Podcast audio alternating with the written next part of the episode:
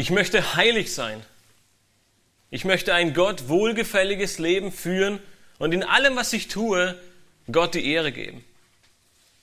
Aber ich möchte gerne auch das erleben und fühlen und den Spaß haben, den all die Sünde haben. Ich will unschuldig und rein sein, aber ich will auch das ganze Leben genießen und schmecken. Ich will den Armen dienen und ein einfaches Leben führen. Aber ich will auch den ganzen Komfort der Reichen genießen. Ich will die tiefe Ruhe genießen, die die Einsamkeit bietet. Aber ich will auch nichts verpassen. Ich möchte viel Zeit im Gebet verbringen. Aber ich will auch Fernsehen, lesen, mit Freunden sprechen und ausgehen. Wir müssen täglich eine Vielzahl von Entscheidungen treffen. Einige dieser Entscheidungen sind sehr, sehr wichtig. Andere sind vielleicht eher unwichtig. Wir treffen Entscheidungen in Bezug auf unser Essen, auf unsere Zeit, auf unsere Familie und auf viele andere Dinge. Und häufig müssen wir uns für das eine oder für das andere entscheiden. Doch was passiert, wenn wir eine viel größere Entscheidung treffen müssen? Was passiert, wenn wir plötzlich herausgefordert sind, uns zwischen Gott und der Sünde zu entscheiden? Zwischen einer Versuchung, die vielleicht Begierden in meinem Herzen weckt, und einem Leben, das Gott die Ehre gibt. Wie in kaum einem anderen Buch der Bibel können wir im ersten Buch Mose sehen, wie Gott handelt und wie er seinen Plan und seine Verheißungen für sein Volk, aber auch für die ganze Menschheitsgeschichte umsetzt. Vor einigen Wochen haben wir gesehen, wie Josef von seinen Brüdern nach Ägypten verkauft wurde. Letzten Sonntag mussten wir mit ansehen, wie Judah, aus dessen Nachfahren der Messias kommen wird, sündigte und mit seiner eigenen Schwiegertochter Tamar Nachkommen zeugte. Aber trotz all dem, trotz all dieser dunklen Kapitel, trotz all der vielen Tiefpunkte im Leben dieser einzelnen Männer, erstrahlt dennoch Gottes Gnade und seine Treue unübersehbar in jedem einzelnen Kapitel dieses Buches hervor. Unser heutiges Kapitel, Kapitel 39, lenkt nun den Blick wieder zurück auf Josef. Er tritt seinen Dienst als ägyptischer Sklave in Ägypten an und wird vor große Herausforderungen gestellt und muss einige sehr wichtige Entscheidungen in seinem Leben treffen. Oswald Chambers, er drückte es folgendermaßen aus. Er sagte, wenn du im Begriff bist, von Gott gebraucht zu werden, wird er dich durch eine Vielzahl von Erlebnissen führen, die er dazu gebrauchen wird, um dich in seine Hand und dich in seiner Hand nützlich zu machen. Josef, er liefert uns in diesem Kapitel einige sehr, sehr gute Beispiele ab und er zeigt uns, wie ein gottesfürchtiger Mensch aussehen soll. Du kannst in diesem Kapitel einige wichtige biblische Prinzipien entdecken, die dir helfen werden, auch in deinem Leben richtige Entscheidungen zu treffen. Entscheidungen, die dich zu einem Leben zur Ehre Gottes führen und die dich dazu bringen werden, im Glauben zu wachsen. Dieses Kapitel, es zeigt dir biblische Prinzipien auf, die dir helfen werden, dich richtig in Zeiten von Anfechtungen und von großen Herausforderungen und Versuchungen zu verhalten und eine, Entscheidung zu treffen, die dich gegen diese Versuchung stellt und Gott, den Geber alles Guten, im Blick hat. Lass uns gemeinsam das Kapitel 39 im ersten Buch Mose aufschlagen und die ersten Verse gemeinsam lesen. Zu Beginn werden wir sehen, dass Gott in, diesem, in diesen ersten Versen großen Segen schenkt. Wir lesen in Vers 1, Josef aber war nach Ägypten hinabgeführt worden.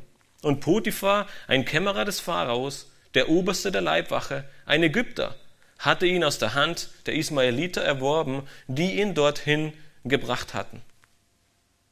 Vers 1, er bildet nun den Übergang zu Kapitel 38 aus letzter Woche und er knüpft gleichzeitig an Kapitel 37 an.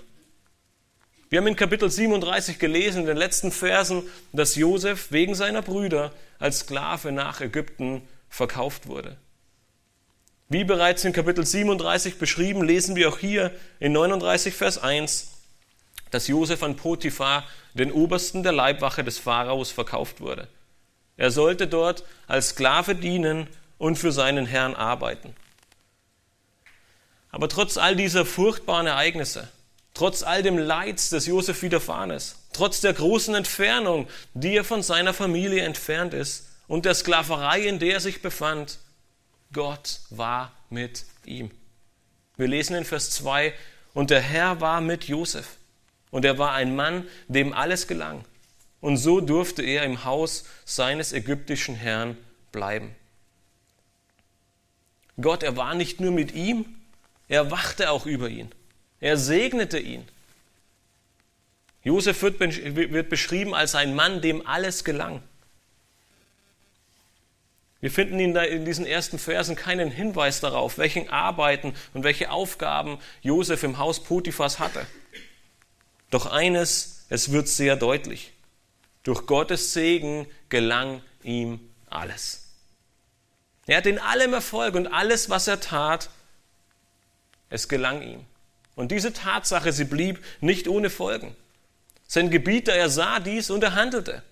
In Vers 3 und 4 lesen wir, und als sein Gebieter sah, dass der Herr mit ihm war und dass der Herr in seiner Hand alles gelingen ließ, was er unternahm, da fand Josef Gnade in seinen Augen und durfte ihn bedienen. Und er setzte ihn zum Aufseher über sein Haus und gab alles, was er hatte, in seine Hand. Wow. An der Stelle müssen wir kurz innehalten und einige Dinge beobachten. Zum ersten lesen wir in Vers 2, dass Josef aufgrund dieses Erfolgs im Haus Potiphas bleiben durfte. Nun, wir können zu Beginn wahrscheinlich schon daraus schließen, dass Josef zu einem Haussklaven wurde. Hochrangige Persönlichkeiten und Potiphar war einer der wichtigsten Männer in ganz Ägypten. Sie hatten meist auch viele Ländereien. Sie besaßen nicht nur ein kleines Haus. Sie hatten teilweise Viehbesitz, auch Äcker und andere Dinge. Und so hatten sie sowohl Sklaven für das Haus als auch Sklaven für ihr Land. Für den Ackerbau, die Pflege und alle Arbeiten, die draußen notwendig waren und die verrichtet werden mussten. Wie wir in den folgenden Versen sehen werden, wurde Josef doch eher für die Arbeiten im Haus und später zwar für alles eingesetzt, aber hauptsächlich war das Haus Potiphas sein großer Dienst. Doch das ist nicht alles. Wenn ihr in Vers 2 nachseht, dann sehen wir, dass Josefs Gelingen nicht unbeobachtet blieb. Selbst Potiphar wurde schnell klar, dass er mit Josef ein besonderes Schnäppchen gemacht hatte. Nun, Vers 3 sagt uns nicht unbedingt, dass Potiphar die Hand und das Wirken Gottes im Leben Josefs erkannte. Oder auch nicht, dass, dass Potiphar gläubig war oder an Gott glaubte. Vielmehr lässt sich erkennen, dass Potiphar dieses Gelingen im Leben von Josef sah und es war übernatürlich. Niemand von uns kann behaupten, dass alles, was er angreift, gelingt. Niemand kann sagen, dass jede Arbeit gelingt, die er tut. Aber in Josefs Leben war es so, weil Gott auf übernatürliche Weise großen Segen schenkte. Und dieser, Leben, äh, dieser Segen, er wurde so sichtbar, dass selbst Potiphar dies erkannte und Josef Gnade fand in den Augen seines Gebieters. Potiphar ging am Ende so weit, dass er alles, was er besaß, in Josefs Hände gab und sich um nichts weiter kümmerte. Josefs Aufstieg ist damit mehr als rasant. Gerade eben wurde er noch als Sklave nach Ägypten verkauft und plötzlich ist er in einem der wichtigsten Männer des Hauses Ägyptens und verantwortlich für alles, was dieser Mann besaß. Und wir sehen in Vers 4, dass Josef beides war. Er war der Diener seines Herrn und er war gleichzeitig Aufseher über den ganzen Besitz von Potiphar. Doch diese Entscheidung Potiphars war höchstwahrscheinlich die beste, die er in seinem ganzen Leben getroffen hatte. In Vers 5 und 6 lesen wir weiter, und von der Zeit an, da er ihn über sein Haus und über alle seine Güter gesetzt hatte, segnete der Herr das Haus des Ägypters um Josefs willen und der Segen des Herrn war auf allem, was er hatte, im Haus und auf dem Feld. Da überließ er alles, was er hatte, der Hand Josefs und kümmerte sich um gar nichts mehr, als um das Brot, das er aß. Josef aber war von schöner Gestalt und gutem Aussehen. wir lesen, dass Gott alles segnete, alles, was er hatte, das Haus und das Feld. Wir sehen, dass Potiphar in jeglicher Hinsicht Erfolg hatte, aber nicht aufgrund von seiner großen Tat, sondern weil Gott durch Josef diesen großen Segen schenkte. Fällt euch bei diesem Segen etwas auf? Wenn wir ein ganz schönes Stück zurückgehen im ersten Buch Mose und bei Kapitel 12 anfangen, dann sehen wir, dass Gott an Abraham einen Segen gab oder eine, eine Verheißung gab. Viele Jahrzehnte bevor das passiert. Und genau das hier geht jetzt in Erfüllung. In 1. Mose 12, Vers 3, es sprach Gott zu Abraham, ich will segnen, die dich segnen. Und hier sehen wir ein bisschen den Beginn von dem, was diese Verheißung noch alles mit sich bringen wird.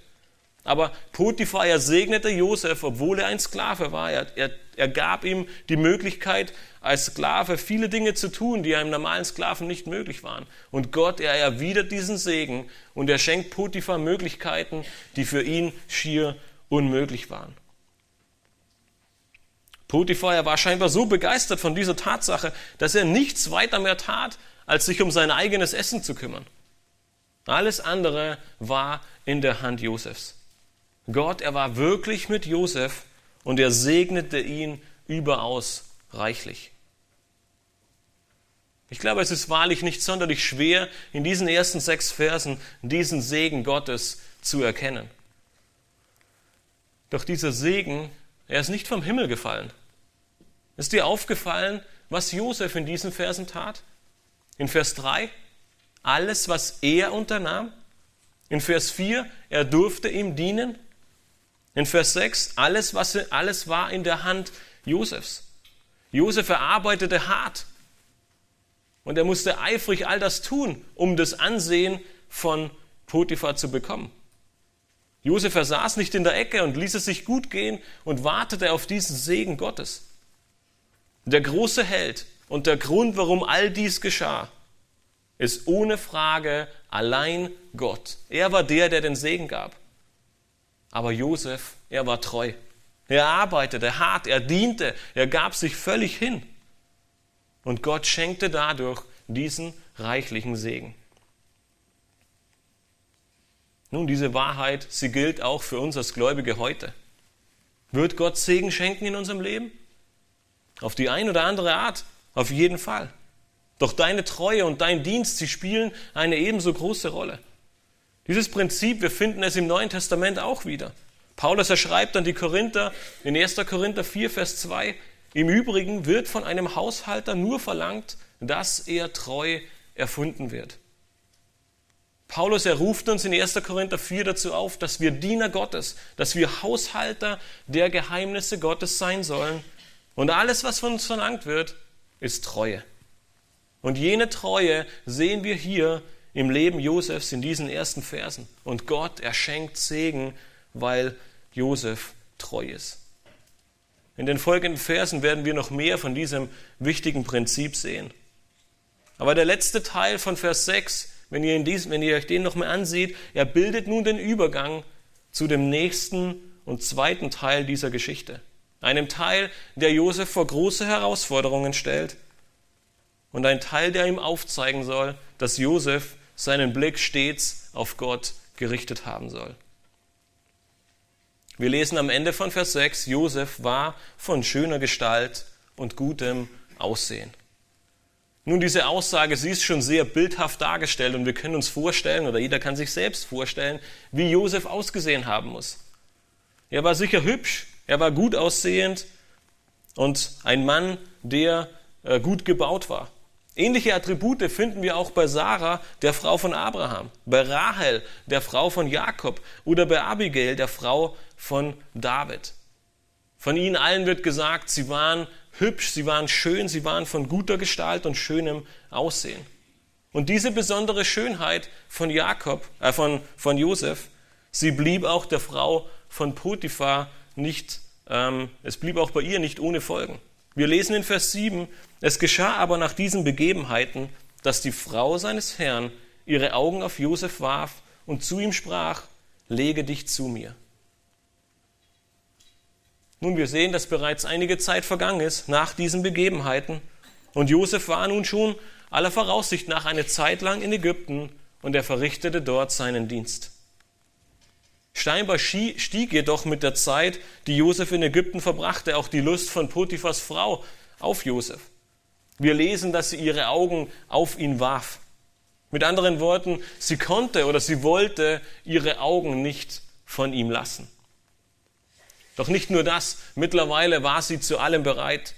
Die Aussage, lege dich zu mir, ist kein Ausdruck, um gemeinsam einen Film zu gucken oder nebeneinander zu sitzen. Sie wollte mit ihm ins Bett. Es war ein klares Verlangen nach Sexualität auf ihrer Seite vorhanden und sie teilte das Josef sehr, sehr deutlich mit. Sie wollte Josef um jeden Preis haben und war bereit, dafür alles zu tun. Von Potiphas Frau wird uns nichts Näheres gesagt und sie wird auch nicht näher beschrieben, aber dass sie die Frau von einer der wichtigsten und hochrangigsten Männer in ganz Ägypten war, können wir durchaus davon ausgehen, dass sie ebenfalls von schöner Gestalt und gutem Aussehen war. Umso überraschender ist Josefs Antwort. Und nur ganz nebenbei, er war zu der Zeit immer noch im Teenageralter, höchstwahrscheinlich 18. Seine Antwort finden wir in Vers 8 und 9. Wir lesen dort, er aber weigerte sich und sprach zu der Frau seines Herrn, siehe, mein Herr verlässt sich auf mich und kümmert sich um nichts, was im Haus vorgeht, und hat alles in meine Hand gegeben, was ihm gehört. Es ist niemand größer in diesem Haus als ich, und es gibt nichts, das er mir vorenthalten hätte, ausgenommen dich, weil du seine Frau bist. Wie sollte ich nun eine so große Missetat begehen und gegen Gott sündigen? Er sagte nicht nur einfach, na, das ist keine gute Idee. Er weigerte sich. Er lehnte es ab. Er sagte ganz deutlich, nein, auf keinen Fall. Und warum tat er das? Er liefert uns drei Argumente in diesen beiden Versen. Er sagt zum ersten, Potiphar, er verlässt sich auf mich. Er hat mir alles gegeben. Es wäre ein großer Vertrauensbruch gegen ihn, wenn ich das tun würde. Zum Zweiten sagt er, er hat mir alles gegeben und ich bin der größte Mann in diesem Haus. Ihm gehört alles, außer eine einzige Sache, nämlich seine Frau. Und diese Tat, sie wäre ein direkter Angriff auf den Besitz, auf den wertvollsten Besitz, den Potiphar hatte. Und drittens macht er deutlich, dass es nicht bloß ein Vergehen wäre. Es wäre keine Kleinigkeit, die er tun würde. Doch der eigentliche Grund, den er nennt, ist ganz am Ende. Er sagt, es wäre eine Sünde gegen Gott. Josef war sich im Klaren, dass alles, was er erreicht hatte, dass alles, was ihm widerfahren ist, der Mordversuch seiner Brüder, der Verkauf nach Ägypten, der Kauf von Potiphar und all der Segen, der in den letzten Tagen, Wochen oder vielleicht auch Monaten äh, geschehen ist, es war alles Gottes Plan und es war alles sein Handeln und sein Segen. Es war nicht Josef, es war Gott allein, der all dies tat. Mit Potiphas Frau ins Bett zu steigen, es wäre kein Kavaliersdelikt, es wäre, eine, es wäre eine große Missetat, eine schwerwiegende Sünde. Und gleichzeitig sehen wir, dass Josef diese Frage rhetorisch stellt. Es kommt ihm gar nicht in den Sinn, überhaupt darüber nachzudenken. Er sagt, wie sollte ich eine so große Missetat tun? Das zeigt ein bisschen diese absolute Absurdität aus, die er hier aussprechen will. Es ist unmöglich für mich, das zu tun. Ich würde gegen meinen Gott sündigen.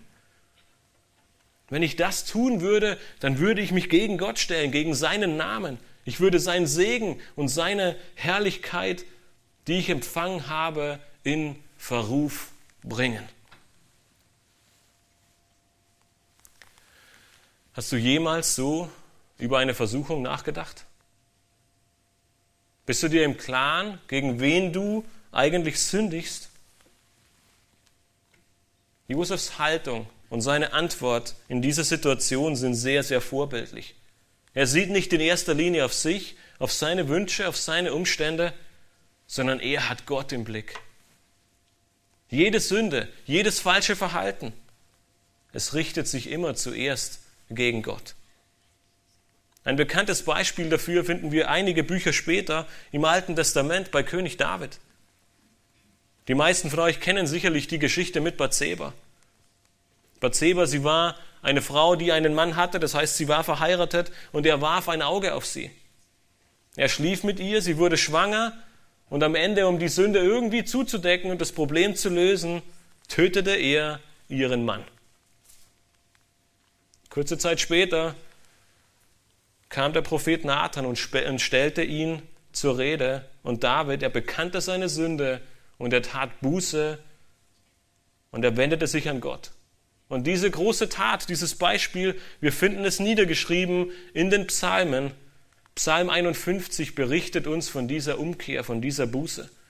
Und in den Versen 3 bis 6 in Psalm 51 lesen wir, O Gott, sei mir gnädig nach deiner Güte. Tilge meine Übertretungen nach deiner großen Barmherzigkeit. Wasche mich völlig rein von meiner Schuld und reinige mich von meiner Sünde.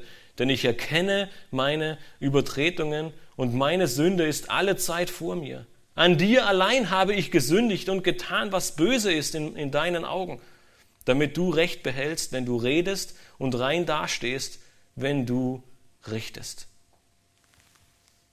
Nun, das heißt nicht, dass David nicht anerkennt, dass er genauso gegen Bathseba und gegen ihren Mann gesündigt hätte. Aber er erkennt, dass in erster Linie, dass jede Sünde, die wir tun, in allererster Linie sich direkt gegen Gott richtet.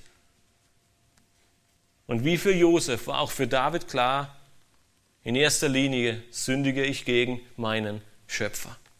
Ich übertrete seine Gebote, ich trete ihn mit Füßen, ich stelle meine, meine Begierden über seine Gebote. Das ist der wahre Grund, warum Sünde so grauenvoll ist. Das ist der wahre Grund, warum Sünde so zerstörerisch ist, weil du gegen Gott sündigst. Deshalb und genau deshalb denken wir wie in jedem Jahr zu Weihnachten daran, warum Jesus Christus in diese Welt kommen musste. Weil nur Gott selbst fähig war und nur Gott selbst es möglich war, diese Sünde, die wir jeden Tag aufs Neue gegen Gott tun, am Kreuz auf Golgatha für uns zu tragen. Dass es so weit kommen musste, dessen war sich Josef in dem Moment sicherlich nicht bewusst und er konnte es auch nicht wissen in dem Ausmaße. Aber er wusste, dass sich seine Sünde gegen Gott selbst richtet. Und es ist wichtig für jeden Einzelnen von uns, es ist wichtig für dich, dass du dich jedes Mal aufs Neue daran erinnerst und diese Tatsache dir vor Augen führst, wenn eine Versuchung, wenn eine Begierde in dein Leben kommt und du bereit bist, diesen Schritt zu tun, dann gedenke daran, dass du in allererster Linie gegen Gott sündigst. Es ist notwendig, dass wir uns immer wieder diese Tragweite vor Augen führen, weil Sünde in unserer Gesellschaft, in unserem Umfeld so schnell klein gemacht wird. Aber Sünde ist kein Kavaliersdelikt, wie Josef sagte, es ist eine große Missetat und wie könnte ich gegen meinen Gott sündigen? Doch mit diesem klaren Nein, das Josef der Frau von Potiphar entgegenbrachte, war es jedoch leider nicht getan. Potiphars Frau ließ nicht locker, nicht einen einzigen Tag. Das lesen wir in Vers 10 von 1. Mose 39. Der Vers sagt uns, und obwohl sie ihm Tag für Tag zuredete, hörte er doch nicht auf sie, dass er sich zu ihr gelegt oder sich an ihr vergangen hätte. Wir wollen uns gar nicht ausmalen, welche, welchen Druck, welche große Herausforderungen Josef Tag für Tag in diesem Haus hatte.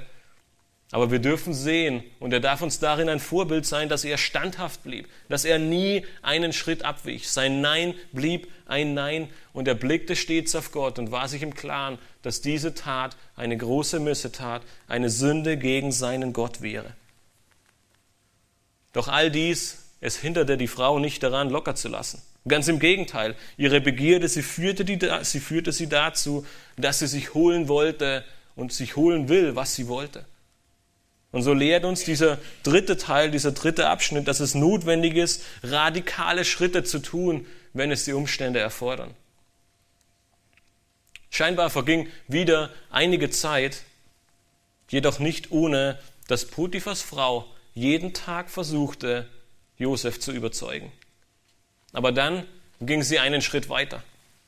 Sie merkte, sie hatte keine Chance und deshalb wurde sie handgreiflich.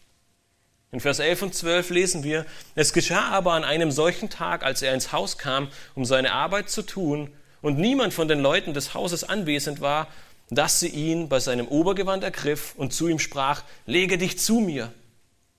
Er aber ließ das Obergewand in ihrer Hand und floh und lief hinaus. Scheinbar war es ein Tag wie jeder andere. Josef, er war mit seiner Arbeit und seinen Aufgaben beschäftigt und er verfolgte treu seinen Dienst im Haus Potiphas. Doch Potiphas Frau, sie wartete nur auf diesen einen Moment, als alle anderen Diener, als alle anderen Sklaven und alle Mitarbeiter außer Haus waren. Und sie packte Josef am Gewand und sagte mit Nachdruck, schlafe mit mir. Nun, es besteht kein Zweifel daran, was diese Frau in dem Moment im Schilde führte. Was blieb Josef nun anderes übrig? Richtig, er ließ alles stehen und liegen und er floh hinaus samt seinem Obergewand, das bei ihr blieb, raus aus dem Haus, wahrscheinlich dorthin, wo die anderen Leute waren, um sich in Sicherheit zu bringen. Mit anderen Worten, er floh vor der Sünde. Sehr interessant, dass genau das Gleiche Apostel Paulus dem jungen Timotheus rät. In 2. Timotheus 2, Vers 22 lesen wir, so fliehe nun die Jugend, die jugendlichen Lüste, jage aber der Gerechtigkeit, dem Glauben, der Liebe, dem Frieden nach, zusammen mit denen, die den Herrn aus reinem Herzen anrufen. Nun, was heißt es zu fliehen? Das heißt nichts anderes. Wenn die Sünde von links kommt, dann geh du nach rechts. Wenn die Sünde auf dich zukommt, dann tritt den Rückzug an. Tu genau das Gegenteil von dem, was die Sünde tut. Wenn sie auf dich zukommt, dann laufe weg. Flucht, fliehen. Genau das tut Josef in dieser Situation. Doch damit ist es leider immer noch nicht getan. Die Begierde der Frau, sie schlägt nun in Hass um. Sie erkennt, dass sie keine Chance hat, Josef irgendwie zu überzeugen und irgendwie ins Bett zu kriegen. Dann versucht sie wenigstens, den größtmöglichen Schaden anzurichten, der ihr möglich war. Und so geht es in Vers 13 weiter und wir lesen, als sie nun sah, dass er das Obergewand in ihrer Hand gelassen hatte und entflohen war, da rief sie die Leute ihres Hauses herbei und sprach zu ihnen, seht, er hat uns den Hebräer ins Haus gebracht, damit er Mutwillen mit uns treibt. Er kam zu mir herein, um bei mir zu liegen. Ich aber habe aus Leibeskräften geschrien. Als er nun hörte, dass ich meine Stimme erhob und schrie, ließ er sein Obergewand neben mir liegen und floh hinaus. Und sie ließ sein Obergewand neben sich liegen, bis sein Herr nach Hause kam. Welch eine Niederträchtigkeit. Als scheinbares Opfer ruft sie nun lautstark alle Angestellten herbei und beschuldigt Josef der versuchten Vergewaltigung. Zwei Dinge fallen uns auf, die diese Frau wahrscheinlich in ein noch viel schlechteres Licht stellen, als es zuerst erscheint. Erstens bezeichnet sie Josef als den Hebräer. Und es war kein netter und freundlicher Ausdruck, sondern es war eher eine klare und sehr schlechte Aussage gegenüber Josef. Gerade wollte sie noch mit ihm ins Bett steigen und plötzlich ist er eine abfällige Person. Zum Zweiten müssen wir uns die Frage stellen, wie bezeichnet sie ihren Mann? Seht er, der dort, er hat uns diesen Mann ins Haus gebracht. Das war nicht eine höfliche und nette und ähm, richtige Anrede, die die Frau über ihren eigenen Mann verwendete. Vielmehr erweckt es den Eindruck, dass sie in dieser ersten Anklage, die wir gerade gelesen haben, dem Personal gegenüber, ihren Mann mehr anklagt als Josef selbst. Er war es, der uns diesen Mann gebracht hat. Seht euch an, welchen Abschaum er uns ins Haus gebracht hat. Jemand, der es böse mit uns meint und der mich misshandeln wollte. Aber ich, ich habe aus Leibeskräften geschrien und dann ist er geflohen. Welch eine Schande. Nachdem sie nun ihren Mann und Josef vor der ganzen Belegschaft schlecht gemacht hat, ließ sie das Beweisstück neben sich liegen und wartete. Und als Potiphar nach Hause kam, nahm dann die Geschichte ihren Lauf. In den Versen 17 bis 20 lesen wir, dem erzählte sie die gleiche Geschichte und sprach, der hebräische Knecht, den du uns gebracht hast, ist zu mir hereingekommen, um Mutwillen mit mir zu treiben. Als ich aber meine Stimme erhob und schrie, ließ er sein Obergewand neben mir liegen und entfloh nach draußen. Als nun der Herr die Rede seiner Frau hörte, als sie sprach, so und so hat mir dein Knecht getan, da entbrannte sein Zorn, und der Herr Josefs nahm ihn und warf ihn ins Gefängnis, dorthin, wo die Gefangenen des Königs gefangen lagen, so war er dort im Gefängnis. Nun, diesmal erzählt die Frau die Geschichte nochmal und es erscheint den Eindruck zu erwecken, dass sie sie ein kleines bisschen anders erzählt. Sie greift ihren Mann nun nicht mehr so direkt an, aber es scheint so, als wollte sie ihm ein schlechtes Gewissen machen. Sieh nur, welchen Mann du uns ins Haus gebracht hast. Den Hebräer, den du gebracht hast. Gleichzeitig stellt sie Josef in das schlechtmöglichste Licht und tut dabei alles, dass sie ihn vor Potiphar absolut negativ darstellt. Nun, die Reaktion von Potiphar ist soweit nachvollziehbar. Jeder von uns Männern würde wahrscheinlich ähnlich reagieren, wenn wir nach Hause kommen und unsere Frauen uns eine derartige Geschichte auftischen. Sein Zorn entbrannte und er warf Josef ins Gefängnis. Das Interessante an der Sache ist, dass laut ägyptischem Recht zu der damaligen Zeit eine solche Missetat, eine solche, eine solche Tat, eine Strafe von bis zu 1000 Stockhieben oder dem Tod bedeutete. Warum Potiphar nun Josef ins Gefängnis warf, wissen wir an der Stelle nicht. Entweder er vertraute seiner Frau doch nicht so ganz und wusste schon, dass sie manchmal flunkerte, oder er hatte doch ein wenig Erbarmen mit Josef da er doch so viel Gutes durch ihn und von ihm erlebt hatte. Aber über all dem menschlichen Aspekt, den wir hier sehen und den wir vielleicht erahnen können, sehen wir auch hier einmal mehr, wie Gott auch in diesem Kapitel handelt. Wir werden sehen, dass der Weg, den er ins Gefängnis nimmt, später noch richtungsweisend für Josef sein wird. Aber das entschuldigt in keiner Art und Weise das Verhalten von Potiphas Frau in diesem Kapitel, das alles andere als richtig ist. Wenn wir die Rede von Potiphas Frau hören, kommen uns schnell die Worte aus dem Jakobusbrief in den Sinn. Und wir sehen, was Begierden, Lügen und falscher Umgang mit der Zunge für Auswirkungen mit sich bringen. In Jakobus 3, Vers 6 lesen wir, und die Zunge ist ein Feuer, eine Welt der Ungerechtigkeit. So nimmt die Zunge ihren Platz ein unter unseren Gliedern. Sie befleckt den ganzen Leib und steckt den Umkreis des Lebens in Brand und wird selbst von der Hölle in Brand gesteckt. In diesen wenigen Versen in 1. Mose 39 können wir ein bisschen was von dieser Tragweite, die uns Jakobus in Kapitel 3 aufzeigt, erkennen. Wir können sehen, welche, welches große Unheil unsere Zunge anstellen kann und müssen umso mehr lernen, sie im Zaum zu halten und richtig mit ihr umzugehen. Doch in all der Ungerechtigkeit, in all dem Schlechten, das Potiphas Frau über Josef bringt, können wir das vorbildliche Verhalten von Josef erkennen. Ihm war die Ehre Gottes wichtiger als alles andere. Er gab seinen Versuchungen nicht nach. Er stellte den Spaß und die Lust beiseite, um nicht gegen seinen Gott zu sündigen. Liebe Geschwister, ist es in eurem Leben, ist es in deinem Leben nicht manchmal genauso? Da gibt es diese Möglichkeit, diese Verlockung, diese Begierde, die in unserem Herzen wach wird, dieser Moment der Lust, den wir genießen könnten, die, die Zeit des Spaßes. Aber nein, stopp! Wie könnte ich diese große Missetat tun und wie könnte ich gegen meinen Gott sündigen? Genau das ist es, was Josef in diesem Moment tut. Und selbst wenn es nicht, wie hier auch bei Josef, in der Öffentlichkeit geschieht, dann glaube nicht der Lüge, dass Gott sich dieser geheimen Sünden nicht bewusst ist. Wie bei Josef musst du dir im Klaren sein, dass Gott alles weiß, dass er jede Sünde kennt und dass er jede Sünde sieht. Gott, er hat uns Sexualität als etwas Besonderes, als etwas Gutes und als etwas gegeben, das uns zur Freude dienen darf.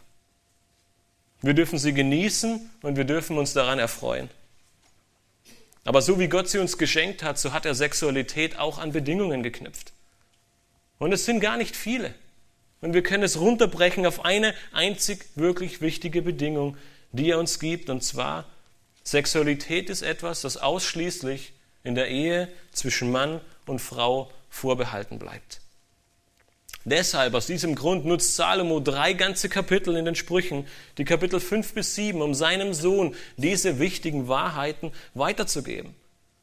In Sprüche 5, Vers 8 ruft er seinen Sohn eindringlich dazu auf und sagt, bleibe fern von dem Weg, der zu der Frau führt und nähere dich nicht der Tür ihres Hauses. Das ist genau das, was wir vorher gehört und bei Josef gesehen haben. Flieh vor der Sünde. Halte dich von ihr fern. Mit anderen Worten sagt er, denke nicht darüber nach, wie nah kann ich an die Sünde rangehen, um nicht zu sündigen, sondern wie weit muss ich von ihr fernbleiben, damit ich ihr nicht teilhaftig werde. Die Konsequenzen sind nämlich grauenvoll. Wenn du der Versuchung nachgibst, zeigt Salomo seinem Sohn auf, welche Folgen dies haben wird. Am Ende dieses Abschnittes in Sprüche 7, 22 und 23 sagt er, so dass er ihr plötzlich nachlief, wie ein Ochse zur Schlachtbank geht und wie ein Gefesselter zur Bestrafung der Toren, bis ihm der Pfeil die Leber spaltet, wie ein Vogel hastig ins Netz hineinfliegt und nicht weiß, dass es ihn sein Leben kostet. Er vergleicht es wie mit einem Ochsen, der zur Schlachtbank geht, wie mit einem Vogel, der ins Netz fliegt. Mit anderen Worten sagt dir, es wird dir dein Leben kosten. Du setzt dein Leben damit aufs Spiel. Deshalb ist es notwendig, sich stets Gott vor Augen zu halten, stets Gott im Blick zu haben, nach seinem Willen zu trachten, auf seine Heiligkeit zu sehen und zu wissen, dass du gegen ihn sündigst.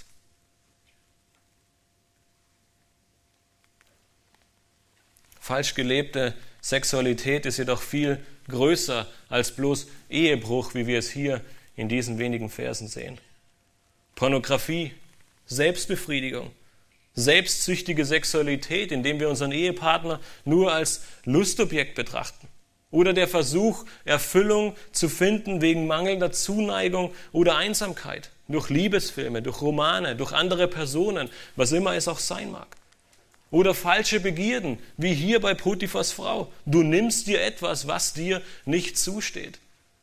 Falsch gelebte Sexualität hat eine sehr, sehr große Bandbreite. Und als Männer sind wir meist mehr visuell und körperlich daran interessiert, Befriedigung zu finden. Frauen sind vielleicht eher emotional und versuchen durch Gefühle Erfüllung zu finden. Aber was immer es auch ist, auf welche Weise wir auch immer versuchen, Sexualität falsch zu benutzen, es läuft am Ende immer auf das Gleiche hinaus. Wir verdrehen Gottes gute Gabe an uns Menschen und machen etwas völlig Sündiges und Selbstsüchtiges daraus. Und genau das ist unser eigenes, eigentliches Problem. Gott, er hat uns alle als Anbeter geschaffen. Wir sind mittlerweile in Kapitel 39 angekommen und wir durften die ersten Kapitel sehr, sehr deutlich sehen, wozu Gott uns erschaffen hat. Damit wir diese Welt in Besitz nehmen. Er hat uns diese Welt gegeben, damit wir über sie herrschen. Aber er hat uns erschaffen, damit wir ihn anbeten. Und dann kam Kapitel 3 im ersten Buch Mose und dieses Bild wandelte sich. Durch den Sündenfall sind wir jetzt dazu geneigt, viel lieber uns selbst anzubeten als Gott. Und genau das ist der Grund für falsch gelebte Sexualität. Wir beten uns selbst an. Wir lieben es, uns selbst zu befriedigen, anstatt diese Erfüllung und diesen Frieden bei Gott zu finden. Was ist somit der Schlüssel um einen heiligen Wandel in diesem Bereich zu führen, um wie Josef sagen zu können, ich fliehe der Sünde. Nun, Heath Lambert, der schrieb ein sehr, sehr gutes Buch darüber, es heißt Endlich frei und er bezeichnet es als einen zweiteiligen Kampf. Er sagt, der erste Schritt, der kann sehr heftig sein, aber er ist vielleicht auch relativ einfach. Er sagt, trenne dich von all dem und meide all das, was dich zur Versuchung treibt. Er sagt, um eine gewisse Sünde begehen zu können, brauchst du drei Dinge. Die Gelegenheit, die Kraft und den Willen dazu. Wenn du eine dieser drei Dinge wegnimmst, dann ist die Sünde gestoppt. Das heißt, suche nicht nach diesen Gelegenheiten. Meide die Orte, die dich dazu verführen. Sperre dir den Zugang dazu und such dir Hilfe. Such dir jemanden, mit dem du darüber sprechen kannst, dem du Rechenschaft ablegen musst, den du anrufen kannst, wenn du in Herausforderungen und Versuchungen steckst und dem du fragen kannst, wie du dich richtig verhalten kannst, wenn du falsch oder sündig handelst. Er sagt, der zweite Schritt ist der viel größere und schwierigere. Er sagt, in deinem Herzen muss ein Anbetungswechsel stattfinden. Du musst vom Selbstanbeter zum Gottesanbeter werden. Der Kampf muss in deinem Herzen beginnen und bei der Wahrheit ansetzen. Er sagt, du musst ein biblisches und wahrhaftiges Verständnis von Sexualität bekommen. Du musst erkennen, dass du etwas missbraucht hast, was dir nicht zum Selbstgenuss oder zur Selbstbefriedigung, sondern zum Dienst an deinem Nächsten, an deinem Ehepartner und zur Verherrlichung Gottes gegeben wurde. Er sagt, du musst über deinen selbstsüchtigen Lebensstil Buße tun und erkennen, dass du einen selbstsüchtigen Umgang mit deiner Sexualität getan hast und damit Gott und den Menschen beraubt hast, dass du dich ins Zentrum deines eigenen Universums gestellt hast und Gott aus der Mitte deines Lebens verbannt hast. Du musst dir sagen, ich habe meine Sexualität zu meiner eigenen Verherrlichung missbraucht, anstatt sie zum Dienst an meinem Ehepartner und zur Verherrlichung Gottes weil es eine Frage der Anbetung ist, wird es dir auch helfen, damit, dass du dich mit den wahren, mit den tatsächlich richtigen Dingen anfängst zu beschäftigen. Mit Gott, mit seinem Wesen, mit seinem Charakter, mit seiner Herrlichkeit, mit all den Dingen, die uns aufzeigen, wer Gott ist und wer wir sind. Du musst lernen, den Herrn mehr zu lieben als dich selbst. Anstatt Gemeinschaft mit dir selbst zu suchen, suchst du viel lieber die Gemeinschaft mit Gott und verherrlichst ihn und betest ihn an. Er sagt in seinem Buch, das ist harte Arbeit, das ist kein Spaziergang und es wird den einen oder anderen vielleicht vor einen riesigen Berg an Problemen stellen. Aber die gute Nachricht, wie immer, ist, dass wir uns an Jesus Christus wenden dürfen. Er ist nicht nur unser Vorbild, sondern er wurde auch verführt. Er musste als Mensch dieselben Versuchungen, dieselben Probleme, die gleichen Herausforderungen tagtäglich erleben wie du selbst. Und somit ist er nicht nur dein Retter, sondern er ist ein Gott des Mitgefühls. Er kennt deine Sorgen, er kennt deine Nöte, weil er sie selbst durchlebt hat, wie auch du. Er war genauso angefochten wie jeder einzelne von uns. Und deshalb ist die große und freudige Botschaft in Hebräer 4, Vers 15 und 16, denn wir haben nicht einen Hohenpriester, der kein Mitleid haben könnte mit unseren Schwachheiten, sondern einen, der in allem versucht worden ist, in ähnlicher Weise wie wir, doch ohne Sünde. So lasst uns nun mit Freimütigkeit hinzutreten zum Thron der Gnade, damit wir Barmherzigkeit erlangen und Gnade finden zu rechtzeitiger Hilfe. Jesus Christus, er ist die Lösung deiner Probleme. Wenn dich Sünde überfällt, dann tritt vor den Thron der Gnade und bitte um Hilfe für deine Schwachheiten. Er ist ein Retter voller Mitgefühl. Er tritt für dich ein. Er hilft dir und er schenkt Rettung in der Not. Mach dich auf diesen Weg, kämpfe diesen Kampf, tritt vor, den der, vor dem Thron der Gnade in andauerndem Gebet und lebe ein Leben zur Ehre Gottes, auch in deiner Sexualität. Und ähm, wie Christus uns das größte Vorbild ist, so sehen wir hier, wie Josef das in seinem Leben umgesetzt hat. Und wir dürfen hier auf ihn blicken und sagen, wir möchten genauso der Sünde fliehen, wie er es getan hat. Nun, wir würden denken, ab jetzt wird alles gut. Er war ein treuer Diener, er hat alles getan, er hat Gott im Blick gehabt und er wollte nur das Beste, nur seine Ehre. Doch die letzten Verse in dieser Geschichte über Josef, sie zeigen uns, dass es noch eine weitere wichtige Wahrheit in diesen Versen gibt. Und zwar, dass Gott treu ist, auch wenn deine Situation mehr als unfair erscheint. Trotz aller Treue, trotz aller Hingabe, trotz all dem, was Gott, äh, was Josef für Gott getan hat, sitzt er nun im Gefängnis. Und zwar allem Anschein nach in einem besonderen Teil des Gefängnisses, dort wo alle Gefangenen waren, die gegen den König schuldig geworden sind. Das ist doch die Krönung, oder? Hat Gott irgendwas übersehen? Hat Gott vergessen, was Josef gerade auf sich genommen hat? Das ist doch absolut unfair. Auch wir werden gleich sehen, dass dem nicht so ist. Doch zu Beginn lesen wir in Vers 21, aber der Herr war mit Josef und verschaffte ihm Gunst und schenkte ihm Gnade vor den Augen des Kerkermeisters. Wie bereits in den Versen 1 bis 6 war auch hier Gott mit Josef. Diese beiden Teile, sie gliedern und sie, sie klammern dieses ganze Kapitel zusammen. Er verschafft ihm Gunst und schenkt ihm Gnade. Der Anfang und das Ende dieser Erzählung, sie zeigen uns, wie sehr Gott gnädig zu Josef war. Trotz all der Versuchung, trotz all der Schwierigkeiten, trotz all der Ungerechtigkeit, Gott ist mit Josef. Dieser Vers, er beinhaltet auch einen großen Unterschied zu Vers 4. Obwohl wir in beiden äh, Versen lesen, dass Gott mit ihm ist, so sehen wir, dass zu Beginn Josef Gnade in den Augen Potiphas fand. Doch hier ist es Gott selbst, der ihm nun Gunst und Gnade vor dem Kerkermeister gibt und ihm dazu verhilft. Und zwar so sehr, dass er selbst im Gefängnis Karriere macht. In Vers 22 und 23 lesen wir, und der Kerkermeister gab alle Gefangenen, die im Kerker waren, in Josefs Hand. Und alles, was er dort zu tun, was es dort zu tun gab, geschah durch ihn. Der Kerkermeister kümmerte sich nicht im geringsten um irgendetwas, das Josef in die Hand nahm, denn der Herr war mit ihm und der Herr ließ alles gelingen, was er tat. Wieder schenkt Gott ihm Gelingen in allem, was er tut. Aber wieder, und das ist diesmal noch bemerkenswerter als beim letzten Mal, Josef, er ist treu. Er dient, er gibt alles und er gibt sich seiner Arbeit völlig hin. Trotz seiner Umstände, trotz all der Ungerechtigkeit.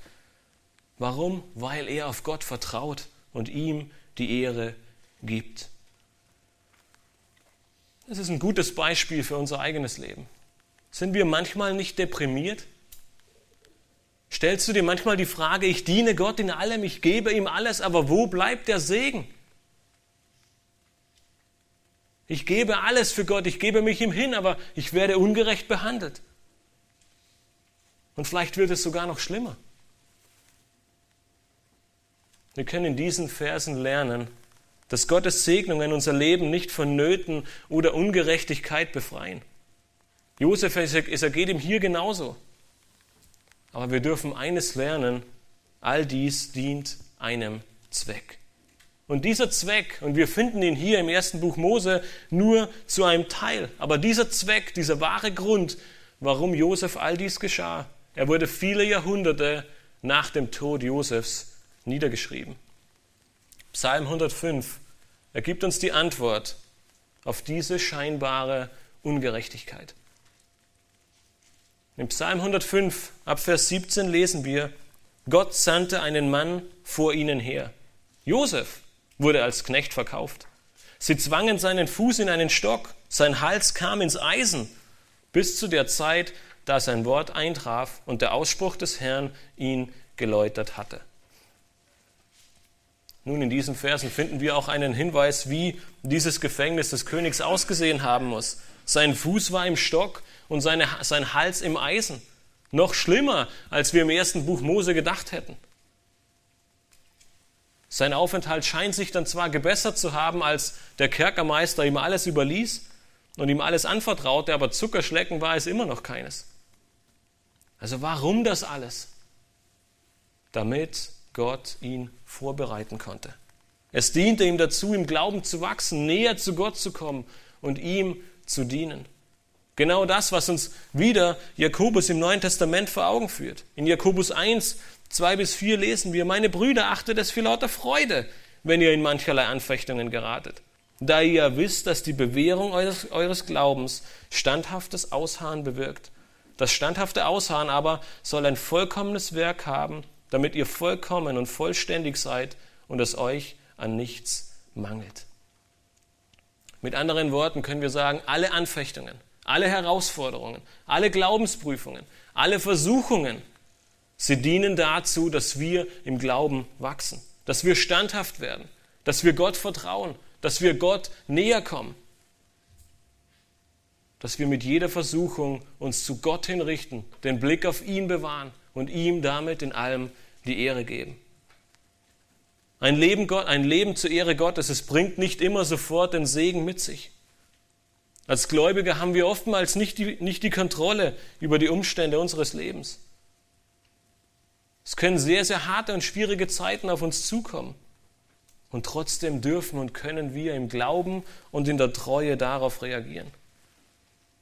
Es kann sein, dass du eine lange Zeit unter großer Ungerechtigkeit und mit großen Herausforderungen leben musst.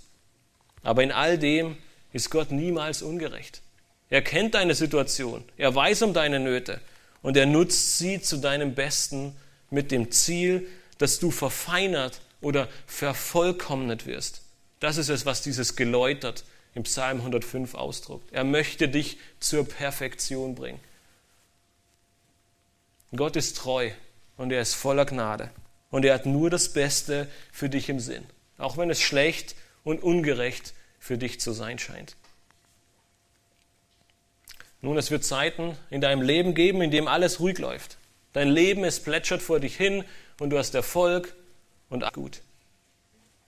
Aber es werden auch Zeiten kommen, und vielleicht steckst du gerade mittendrin, in denen große Versuchungen, große Herausforderungen und große Probleme in dein Leben kommen werden.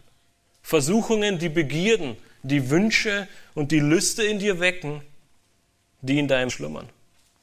Und dann wirst du herausgefordert sein, eine Entscheidung zu treffen. Gibst du deinen Begierden nach und stillst deine Wünsche? Oder widerstehst du ihnen und stellst Gott in den Mittelpunkt? John Owen erfasst in einer seiner Predigten diese Versuchungen sehr, sehr gut zusammen. In einer seiner Predigten sagte er, eine Versuchung ist wie ein Messer, das einem Gläubigen entweder das Steak oder die Kehle durchschneidet. Es kann seine Mahlzeit oder sein Gift, seine Prüfung oder seine Zerstörung sein. Gott, er ist treu. Er liebt dich und er nutzt diese Begebenheiten in deinem Leben, um dich zu ihm zu ziehen, um dich in sein Ebenbild zu verwandeln, um dich zu verfeinern und zu vervollkommnen. Und wie Josef in diesem Kapitel darfst du dir gewiss sein, Gottes Plan ist, dass er diese Herausforderungen in deinem Leben zulässt und dass er sie zu deinem Besten gebrauchen möchte. Aus diesem Kapitel dürfen wir lernen, dass wir Gott vertrauen sollen, dass wir ihm gegenüber treu sein sollen, dass wir ihm nachfolgen sollen, dass wir unseren Blick auf ihn behalten, ihn in allem die Ehre geben und vor der Sünde fliehen. Lasst mich am Ende gemeinsam mit uns beten.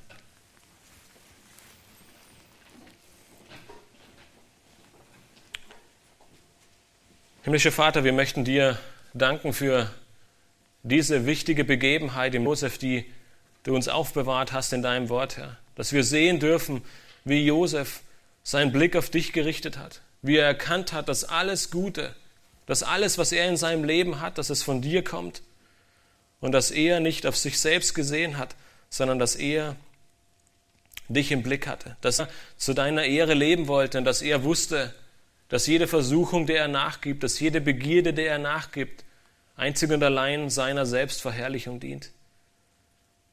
Herr Jesus Christus, wir möchten dir bitten, dass diese Geschichte, dass sie dazu dient, dass wir uns selbst wieder von neuem auf den Weg machen, dass wir in unserem eigenen Leben erkennen, wo unsere Schwierigkeiten, wo unsere Herausforderungen sind und dass wir nicht nur auf Josef blicken und ihn als das große Vorbild sehen, sondern dass wir allem voran auf dich blicken, Herr Jesus Christus. Wir sehen in Hebräer 4, dass du unser hoher Priester bist, der nicht nur unser Herr, unser Gott und unser Riss, sondern der Mitgefühl mit uns hat, weil er selbst in jeder Situation angefochten wurde und dennoch ohne Sünde blieb. Herr, wir möchten dich bitten, dass wir dieser Aufforderung nachfolgen und vor deinen Thron treten und um Hilfe rufen, um, um darum bitten, dass du uns Rettung in der Not schickst, dürfen wissen, dass du ein gnädiger und ein liebender Gott bist und dass du uns keine Steine gibst, wenn wir um Brot bitten, sondern du wirst uns retten. Wir möchten dich bitten, dass unser oberstes Ansinnen es ist, dir in allem die Ehre zu geben und immer uns und immer wieder vor Augen zu führen, dass die Probleme, die Herausforderungen und auch die Versuchungen in unserem Leben einzig und allein dazu dienen, weil du uns in dein Ebenbild verwandeln möchtest, weil du uns vervollkommnen und verfeinern möchtest und dass jede einzelne Situation uns zum Besten dient, weil du uns liebst und du ein gnädiger und barmherziger Gott bist. Herr, wir danken für diese Botschaft und bitten dich, dass sie in unserem Leben Wurzeln schlägt und wir unser Leben auf dich ausrichten zu deiner Ehre. Amen.